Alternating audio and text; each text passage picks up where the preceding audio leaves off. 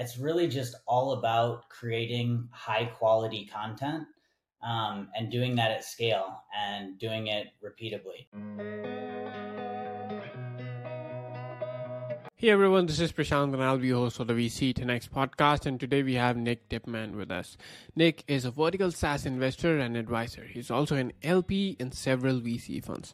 Previously, Nick was C M O at Greenlight Guru, where he led marketing efforts from zero dollars to tens of millions of dollars in annual recurring revenue while bootstrapping. In this episode, we talk about the growth story of Greenlight Guru, how to leverage S E O as a growth channel, how much work does it take to put S E O to work, how long do you have to wait to start seeing results from S E O, how startups should think about their G T M approach, what makes him excited about the vertical SaaS opportunity, how he evaluates startups and V C firms before investing in them, how does he keep track of his several investments, and so much more. So without wasting any time, let's dive straight in. Hey Nick, so good to have you on the V C ten X podcast. How are you doing? I'm doing well. Thanks for having me, Prashant. I'm excited to be here. Yeah, absolutely. It's a pleasure having you on. To start things off, can we first have your story of having spent eight plus years at Greenlight Guru, where you went from zero dollars in A R R to, you know, bootstrapping it to tens of millions of A R R, and then ultimately raising uh, one hundred twenty million dollars from G M I Equity. So can you walk us through that, that entire journey and the different stages of growth and how you tackle that? Yeah, I mean, uh, it was a, a, a journey, uh, that's for sure. Lots of ups and downs, uh, a great learning experience. I don't know if I have time to, to take you through the whole journey, but I'll, I'll try to chop up some of the different different sections. I mean, uh, when we started out, like you mentioned, we, we bootstrapped starting from zero. Uh, in the early stages, it was really just all about finding product market fit, um, which meant finding our, our first few customers. Uh, our, our founder, John Spear, um, originally had the idea, a medical device engineer, had lived and felt the problem for, for many, many years, came together with David Durham, our C E O and co-founder, um, and, and really figured out what are the, these first customers, what are their pain points, um, and building that initial solution. Uh, once we kind of got those first handful of customers in, in place and just doing what you can to get them in, founder selling, referrals, uh, what whatnot, Um, then it was really, once we felt good about that, it was about finding our, our first channel to scale. Um, and then that was really about putting in place a scalable sales and marketing engine. Uh, in the, in the early days, we invested heavily in content marketing, thought leadership, and S E O. Um, really had an organic, uh, content driven growth engine in the early days. Um, then really got that humming and, and over time uh, looked to, to refine our customer acquisition channels and add some additional channels. And uh, once we kind of got past that, that first product and first channel phase, it was really about moving into that hypergrowth phase, and then really all about uh, moving and aligning the, the organization more around customer success now. And so um, really having, making sure that your, your product's getting recurring value. Um, you're expanding into new markets um, and need to make sure that your customers are happy, especially with a with a vertical SaaS solution, um, because your your T A M, or the number of customers, your ideal customer profile that you can reach out to, is is capped by the by the nature of being a vertical SaaS. So really important um, once we got to some meaningful scale to really put that focus on the customer success side of things. Yeah, absolutely. That's a very interesting story, and we'll dive into different aspects of that story as we go on in this conversation. Um, but first, like uh, when you were starting out this journey, it's a new company. So what was the way wherein you acquired some new users? You mentioned S E O, but from what I've learned, S E O takes some time to kick in, right? So how did you get those first customers in? Yeah, so something that, that I like to say uh, that I learned from a mentor of mine many, many years ago is that brand builds everything over time. Um, and so really at its core, there's only two types of marketing, like direct marketing or brand marketing. Um, direct marketing, meaning you're trying to get someone to to take an action, to download something, request a demo, buy, buy your software. Um, whereas on the brand side, you're more trying to uh, manage perceptions. Uh, in the early days, you don't have a brand, so really all you got is direct marketing. Um, and that can come in many different flavors: cold outbound, referrals, founder selling, like like I mentioned. Um, but over time, you really want to build that brand to be able to attract people to you. And that's where the thought leadership, the organic, the S E O, the content marketing comes into play. And so we we had to do that founder selling, the, the things that don't scale in the early days to kind of get those first handful of customers. But really, uh, from the very beginning, early days of Greenlight Guru, we we decided to invest heavily in content marketing and in thought leadership. Um, it was actually one of the original insights that we had looking at the market and looking at the competition, is that there was no one doing any online modern digital marketing um, in the space, and thought that we really had an opportunity to lean into that. And so, yeah, you are correct that it takes some time uh, to get it going. But while we were pre-product, pre-revenue, or kind of in our design customer phase, we were already working on our content strategy and, and building that community in the early days. Yeah, yeah, that's very awesome the way you approached it. And another another concept you mentioned is of vertical SaaS, and, and you've written quite a lot on the topic as well. Uh, so would, would love to know, like, what makes you so uh, excited about the vertical SaaS entire ecosystem, uh, and also in comparison with horizontal SaaS, if you could tell us. Yeah, for sure. So vertical SaaS is, has been interesting. I, I, I truly believe that it is the ultimate business model. Uh, at the end of the day, so vertical SaaS companies versus horizontal uh, SaaS companies are, are more capital efficient. Um, they have lower customer acquisition costs because they grow from word of mouth. You can upsell. Um, they they have great retention. Their customers are sticky. Um, they become system of records, system of engagements. They have low churn rates. Um, And, and they're they're capital efficient too um, in, in scaling. They on average take uh, only about um, fifty-five percent of the amount of capital to go to I P O of the average vertical SaaS company versus horizontal SaaS company. Um, so founders, early investors uh, end up with more more ownership stake. Um, but really. Uh, What what's kind of changed over the last, call it two or three years, ha, has been an, a business model innovation um, that's really made vertical SaaS even more attractive and, and even more of a, a bigger trend uh, that you're seeing in the ecosystem these days. And um, that's really what some of the early vertical SaaS winners and pioneers like Toast and Shopify and MindBody and Service Titan figured out, which is that you can layer on these fintech solutions, whether that's with payments, payroll, insurance, um, working capital, financing, what whatnot, um, and anywhere from two to five x the T A M uh, that you're going after. And so, uh, as you mentioned, Greenlight Guru was a, a vertical SaaS for the med device industry, and we we did bootstrap for the first seven years or so of the company.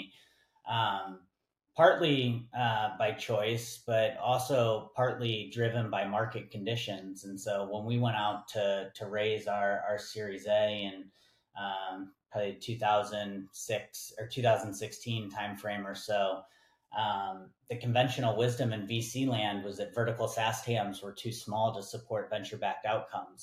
And so we really weren't able to to come to terms with any investors at, at kind of terms that, that we were interested in, and decided to to end up bootstrapping instead. But um, like I mentioned, those companies have really figured this out in the last couple of years, and the, and the V Cs have, have turned on to this as well, is that now those T A Ms that were previously too small are now two to five x bigger. And so there's a lot of venture dollars chasing a lot of new verticals and a lot of new markets that previously were thought to be too small. Yeah, absolutely. Totally agreed. Uh, and that's, again, one interesting point that I want to talk about is like bootstrapping and not bootstrapping. Glad you cleared that out. What was the reason behind that? Uh, so more of a decision that's driven by compulsion and market deci- market conditions that made you do that. But but you do that, did that quite well. Uh, kudos to that.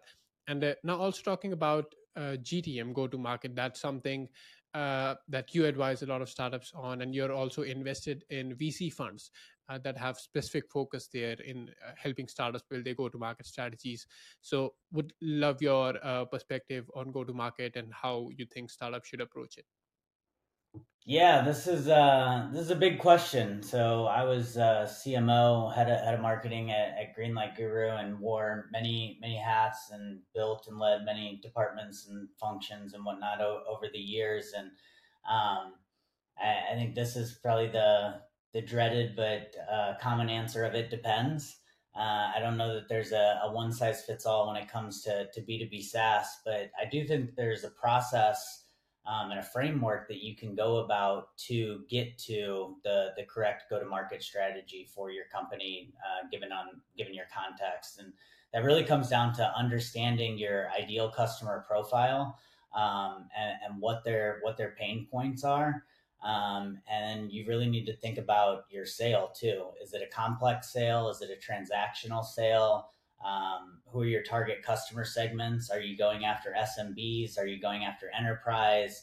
What's the competitive landscape look like? Are you going after a greenfield? Are you, are, is it a rip and replace type of sale? Um, all of these different kind of contexts or decisions um, would go into to come up with the different strategies. Um, but really, at the at the highest level, when you are thinking about those different uh, go-to-market strategies in your demand channel. Uh, I do like to simplify things and really look at it as there's really only three top level channels of all demand, and that's inbound, outbound, and partnerships, um, or some combination of those.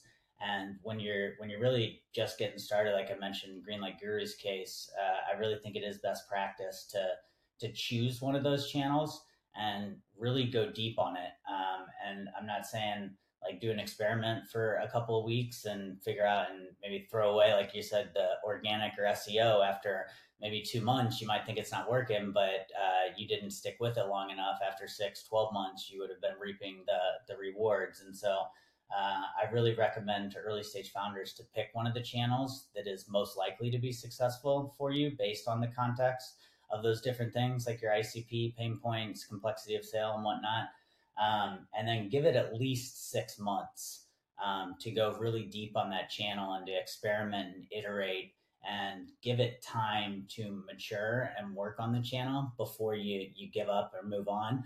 Um, or in the, uh, the, the hopeful case or the, the, the, the positive side of things that you do get the channel figured out and you are able to get the results that you're looking for. And then at that point, you can move away from your experimentation mode and more into uh, a scale mode and start to look at what is that next potential channel for you to to, to scale or to grow. Absolutely. I, I recently had Liz Christo from Stage two Capital on the podcast, and but you're also an L P in that fund. And she she, she had a similar answer to how founders should approach it. And, and uh, about S E O, you know, what I've seen, what I've observed, maybe my sample set is too small for it, but when I've seen Uh, bootstrapped companies achieve great scale, and I've always found that they have built it on top of S E O, right? So that's mm-hmm. very interesting. So uh, would, would love for you to go more deeper into this specific uh, growth channel, that's S E O, and how you, how you think about it. Is it just the content? Is it backlinking? What all different aspects are there to it? Yeah, I think people can get wrapped up in the weeds of S E O really, really easily. Um, I, I like to really simplify things and, and break it down. Like it's really just all about creating high quality content, um, and doing that at scale and doing it repeatably. That's, that's the hard part, is to keep the quality high while also increasing the quantity and being able to, to scale it. Um, I also, uh, think that a lot of people, um, don't put a lot of value in S E O content. They think it is just about the backlinks and the keywords and the, the, your linking strategy and your on-page S E O, and they get wrapped up in, in all of this stuff. But really at the end of the day, your S E O should be your thought leadership. And I think that's something that we did really well at Greenlight Guru, um, with my, my partner in crime, John Spear, and the, the team over there. Um, but making sure that you really are putting out true thought leadership that is differentiated and opinionated and has a point of view, and then weave that into your S E O articles so that when people are landing on your site and they're reading your articles, Um, they're not just getting a one-on-one overview of design controls for medical devices, but they're getting Greenlight Guru's point of view on how you should uh, best practices to manage your design controls in the med device industry. And then, oh, by the way, we just so happen to build a software platform that's specifically built for companies like you that automates this whole process. Um, if you're interested, click here and we'll tell you more and to get a demo. Um, and so I, I think you have to be a little more clever with it and understand it's the convergence of a, a lot of things coming together. And it's not just creating this dictionary type content that says, like, what's the definition of a bunch of terms for you. Um, and I think that's where people maybe get it mixed up or, or get it wrong. And um, uh, yeah, I, I think there, there's a lot of misconceptions around it. But to your point, when you look and you kind of peel back the curtains behind a lot of these bootstrap success stories that you hear about, um, it's the ones that figured out S E O and or some other low C A C uh, channel. But more often than not, eight times out of ten, that ends up being S E O. And these companies end up right. having some sort of distribution advantage. Absolutely, totally agree. And uh, to give our audience a little more practical sense, if they want to put it to practice, what's the number of uh, articles or blog posts they should be targeting on a per month basis, given that the quality is also maintained and is top notch? What's the number of blog posts, and in how many months they should be expecting to see some sort of movement in terms of results? Yeah, so um, for your audience, let's just say that you're between, call it one and five million um, in in A R R. Um, I think at, when you're starting out, like, a good cadence is to be able to publish one long form blog post a week. Um, and when I say long, like somewhere between, call it twelve hundred to twenty-five hundred words. Um, but at a higher level, you really want to make sure that you have your strategy correct. Um, this is kind of like aim twice, shoot once type of deal. Um, there's a, a pretty common uh, and well-known strategy at this point called the hub and spoke S E O strategy. And it revolves around uh, your top level keyword. We'll use Greenlight Guru as an example, like design controls is the top level keyword as the hub piece. And that's where you create your ultimate guide, your really long form. And then you want to create a bunch of sub or spoke pieces that are related to that, that might be like common mistakes with design controls, or five best practices with design controls, or how A B C Medical used design controls to get their product to market faster. Um, and then you want to link all of those together through your internal linking.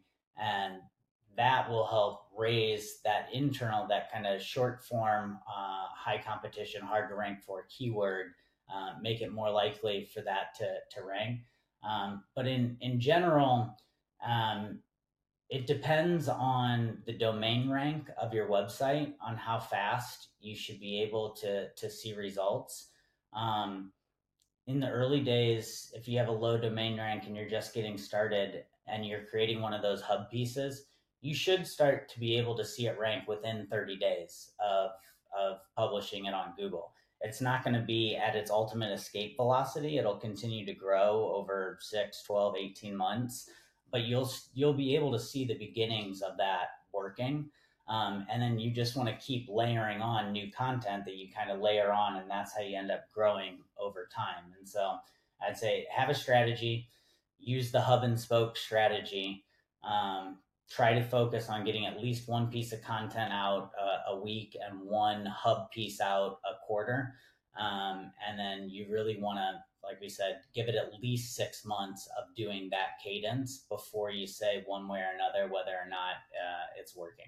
Yeah, absolutely. That's that's super insightful and will be helpful for many. Uh, and now shifting gears uh, to the investing side of things. Now you have turned an investor. So would love to first know uh, when you're investing directly in startups, what's your approach? What are the kind of things you're looking at uh, in, in these startups? Yeah, so right off the jump, the the top thing, well, I guess I, before I get into that, I'll, I kind of say I've been, been angel investing for uh, almost three years now. Um, And I've learned a lot over that time, uh, made made a, a decent amount of investments, um, taken a strategy of being very diversified, a lot of small checks. Um, I've actually written checks in over one hundred companies in the, the three years at this point. Um, but I've learned a lot uh, along that along that time. And so uh, when I first started out, it was pretty general, um, just uh, anything, any industry, market, uh, business model. Um, but really over time and, and especially over the last year, so I've really honed in my focus and my thesis around vertical SaaS and uh, what I like to call these vertical SaaS plus companies. That's SaaS plus fintech, SaaS plus marketplace, SaaS plus A I, um, whatever it is. Um, and so that's really helped me uh, refine the criteria and uh, get get better and Um, apply a more uh, holistic or standardized approach to looking at the deals and how I'm um, uh, judging or doing diligence or looking at the criteria. So uh, all that to be said, in these vertical SaaS companies, I'm, I'm typically investing at, at a pretty early stage, uh, pre-seed, seed. Um, so these are companies with uh, a product, maybe some revenue, a, a little bit of traction. Um, But what, what I'm looking for, number one, foremost in the early days is, is the team and the founders. Um, what, why, why are they tackling this problem? What makes them uniquely qualified? Uh, what unique insights do they have as, as to why the, this uh, problem should be solved right now and why their solution is the best solution? So really put a lot of time on that founder market fit, um, kind of. I'll call it almost one B from that with, with being vertical SaaS. Uh, I guess maybe that's zero. Uh, are they a vertical SaaS? And then get into the founder market fit. And then kind of one, that's one A. Then one B uh, is really around the T A M.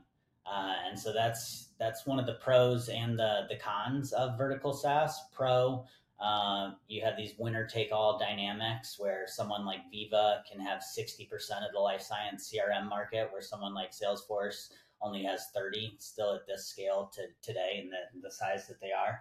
Um, uh, and, and then the the other uh, aspect of, of what I'm looking for. Oh, the winner take all dynamics, that's the positive. But then on the negative side, there are also a limited T A M of how big the potential T A M that you're going after. And so um, I'm really looking at what is the problem? Who are their ideal customer profile? What kind of customer segment? What is their A C V?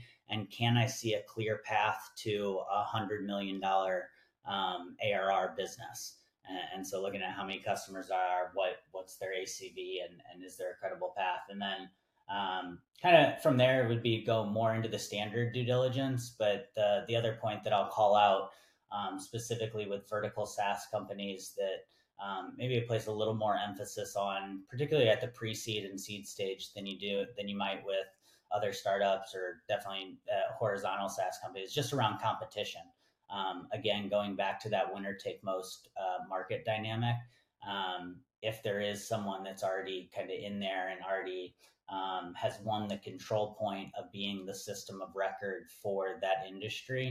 Um, You, you just, you want to be careful because it's kind of that double-edged sword of what makes it such a great business model and why it's so sticky and makes it really hard to to replace. And so looking at the, the competition is really important too. Yeah, absolutely. And uh, you're also investing in funds. Now you're also a limited partner in V C funds, stage two partners, Ghana's, G T M fund, to name a few.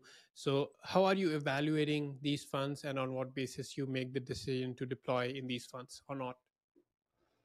Yeah. So, um, as someone that that's came into some liquidity for the first time in their, their life over the last couple of years, uh, something that I've had a lot of fun doing over the last couple of years, just learning, learning how to, how to manage, uh, money and, and what makes investments and, um, kind of the difference between the mode of, uh, making money versus kind of, uh, keeping it or, or, uh, uh, uh, preserving it.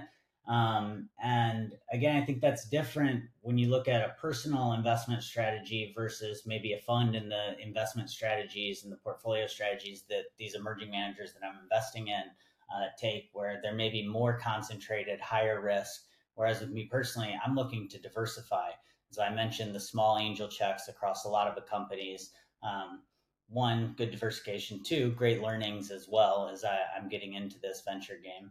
Um, but it's very similar with uh, emerging managers as well. Uh, I have this core thesis um, that vertical SaaS companies uh, are going to dominate over the next five to ten years. They'll continue to take market share away from horizontal companies. Uh, they'll they'll continue. They're, they're some of the best companies primed to take advantage of the tailwinds with generative A I, um, and really all the way back to Mark Andreessen, software is eating the world. Like, it's still happening, and now A I is only accelerating that. And so part of that thesis is just looking at who are the top up and coming emerging managers that are investing in that high level thesis of SaaS, early stage SaaS, Gen A I enabled SaaS, um, and uh, yeah, what's their track record? What's their thesis? What makes them uniquely qualified as a manager to go after this thesis? Um, what's their proprietary deal flow or unique access? Um, and really, do do I like them? Do I trust them? Uh, does this seem like a, a manager, a person that, that I'd like to, to chat with or go to L P meetings for the, the next ten years? Um, I think we all realize this venture game's a, a long-term game, and it's a, it's a relationship game as well. And um, I, I plan to, to be in it uh, for the, the next ten, twenty, thirty, forty years as well. And so Uh, I also see it as a way to to create some relationships and and and build and, and continue to build my network. And um, finally, the the last thing I'll just say is that when you look at the data too, um, it's pretty clear emerging managers outperform established funds, uh, which is a, an interesting thing. The the common phrase of nobody gets fired for um, by an I B M uh, is kind of what. What I've learned is is similar in the institutional L P world, um, with these large endowments and foundations where they're back to um, uh, capital preservation um, more than looking at the upside. And so these large multi-stage mega funds make a lot of sense to them. But if you're looking for pure returns and looking for funds that are going to consistently do three, five, ten X, um, those are coming from your emerging managers. And so uh, a lot of different factors, and I know that's a, a long-winded way, but uh, a lot of a lot of different, couple different motivations for investing in these different funds, but then uh, also a couple different ways that I'm looking at and judging and, and making the decisions on them too. Certainly, that's that's very insightful. Uh, and now that you're making so many investments that are spread across, right? So many small, small angel checks. There are investments in the funds. So uh, how are these startups reporting to you, and how are you keeping track of all these investments? Yeah, it's um, it's been a been a learning experience. Uh, I'll say that. Um, I, I would say I don't have a set schedule per se right now. Um, some founders follow a, a more standard and, and rigid reporting structure. I would say I don't um, recommend, or I mean, I don't mandate or suggest anything to the, to the founders that I work with. I'm not the size check that would get in, get into that uh, at all. Um, but yeah, like some that I'll get, I get monthly updates from a cohort of them. Uh, there's probably another cohort of founders that we do occasional check-ins. That's ad hoc, maybe every couple months, maybe once a quarter. Um, some that I keep up with more on social and, and just emailing back and forth, and some that I, I don't hear from all that much, if I'm being honest. I mean, uh, they really take a, a bunch of different flavors. Um, but I really do like being an active investor uh, where I can be and where uh, it makes sense for the, the founder, um, really leaning in, uh, providing support around that, the go-to-market strategies, uh, around their marketing growth engines, uh, around connections with, with other uh, V Cs and, and investors. So uh, a lot of different flavors. Um, But I guess at, at the highest level, it's a it's a pretty manual uh, spreadsheet process on the back end myself as well to to keep the portfolio straight. Absolutely, totally agree.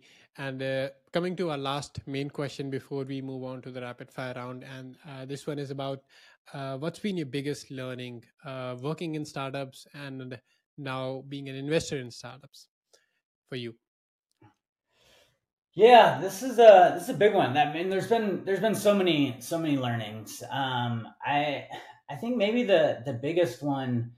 Uh, As like there's a lot there, just kind of like in startups and in life and uh, maybe sports, uh, a lot of things. Like there's a lot of ways to win, um, and there's a lot of ways to succeed. There, there isn't one set strategy. There's why that strategy is right for you, the firm, the company, whatever that is. Um, and I, I think. Maybe the the example that I'll give there is just like we talked about with the small checks and the funds and uh, like the, the importance of diversification, but then also the importance of concentration um, if you're looking for really outsized return. But where where do you want to be on that on that risk risk curve? And um, yeah, I, I think that's been super interesting for me um, just to look at it more formally. Uh, uh, I will, uh, as well. And then how to, to look at a, a holistic portfolio, then down to an angel portfolio. And, and, and like I said, like the, the concentric circles, uh, around those, those different strategies. Um, but I, I think one of the, the other, I'll say learnings is, uh, also just how important continuous learning is, uh, as someone that considers themselves a lifelong entrepreneur and a, and a lifelong learner. Um, it's just been a ton of fun, uh, like how much I, I'm learning and, and how important it is to stay up with current trends and getting to talk to founders and other investors and, and hearing what's working and what isn't and seeing commonalities and patterns across industries. And um, yeah, so uh, I think, it, yeah, there, there's a lot of, lot of flavors, a lot of ways to succeed. Yeah, absolutely. Those are two great learnings out there that you shared. I'm sure there are many, but thank you, thank you for highlighting those two. And now let's do the rapid fire round, wherein I'll ask you five quick questions about the investing that you're doing. So first, we'll take it for. So can you answer for both uh, investing into startups and investing into V C funds, right? So you can answer separately for those two, right? So yeah. The first one goes: uh, what are the sectors and regions you invest in? Yep. So on the, on the startup side, uh, early stage, vertical SaaS, uh, pre-seed, seed, uh, post-product, some traction, a little little revenue, uh, mainly in the U S, I would say about eighty percent, but have done some in LATAM, some in the E U. Um, haven't done an India deal yet, but have seen some interesting deals there. Um, Uh, and so, yeah, that, that's what I would say on the, on the startup side. On the, the fund side, uh, similar as well. I, I think the funds that I look at look a lot like seed stage startups, uh, emerging managers. Um, I think all my funds have been fund one or fund two, um, funds that, like I said, have a, a unique approach, uh, writing smaller collaborative checks, uh, alongside other leading investors. Yeah, and mainly B two B SaaS. Got it. Uh, next one is about uh, what's the typical stage of investment? I think you already answered that, P C and seed, right? Yeah. Okay. Yep. Okay. And uh, what's the typical check size you put in? Yeah. So on the, the angel investment front, um, typically about five to fifteen K, um, de depending. Um, and then uh, on the on the fund fund size. Uh, Typically, probably uh, around a uh, hundred to a couple hundred K um, commitments uh, as well. So, yeah. Okay, that's great. And uh, where can founders or maybe fund managers reach you in case you prefer them reaching directly? Yeah, would would love to chat. Love to talk with uh, any vertical SaaS founders out there. Also, other other investors, angels that, that look at vertical SaaS deals. Um, but the best way to find me right now is is on LinkedIn. Uh, just go on there, search my name, Nick Tippmann. Uh, I'm on, on Twitter as well, at N Tippmann. Um, but those are the probably best way. And then uh, You can also reach out via via email. Uh, I respond to, to cold emails, uh, welcome cold cold emails. So feel free to, to reach out. Um, that's n tippmann at gmail dot com. That's awesome. Uh, I'll make sure to put all those links uh, in the show notes below so that our listeners can get there easily. Thanks so much for coming on, Nick. Uh, it's been an absolute pleasure having you on and the insights that you shared. And I wish you happy investing. I appreciate it, Prashant. Thank you so much for having me on. Uh, hopefully the audience enjoyed it, enjoyed this and, and learned something, and uh, really appreciate it. I had a ton of fun. Thanks, my man. Absolutely. Thank you.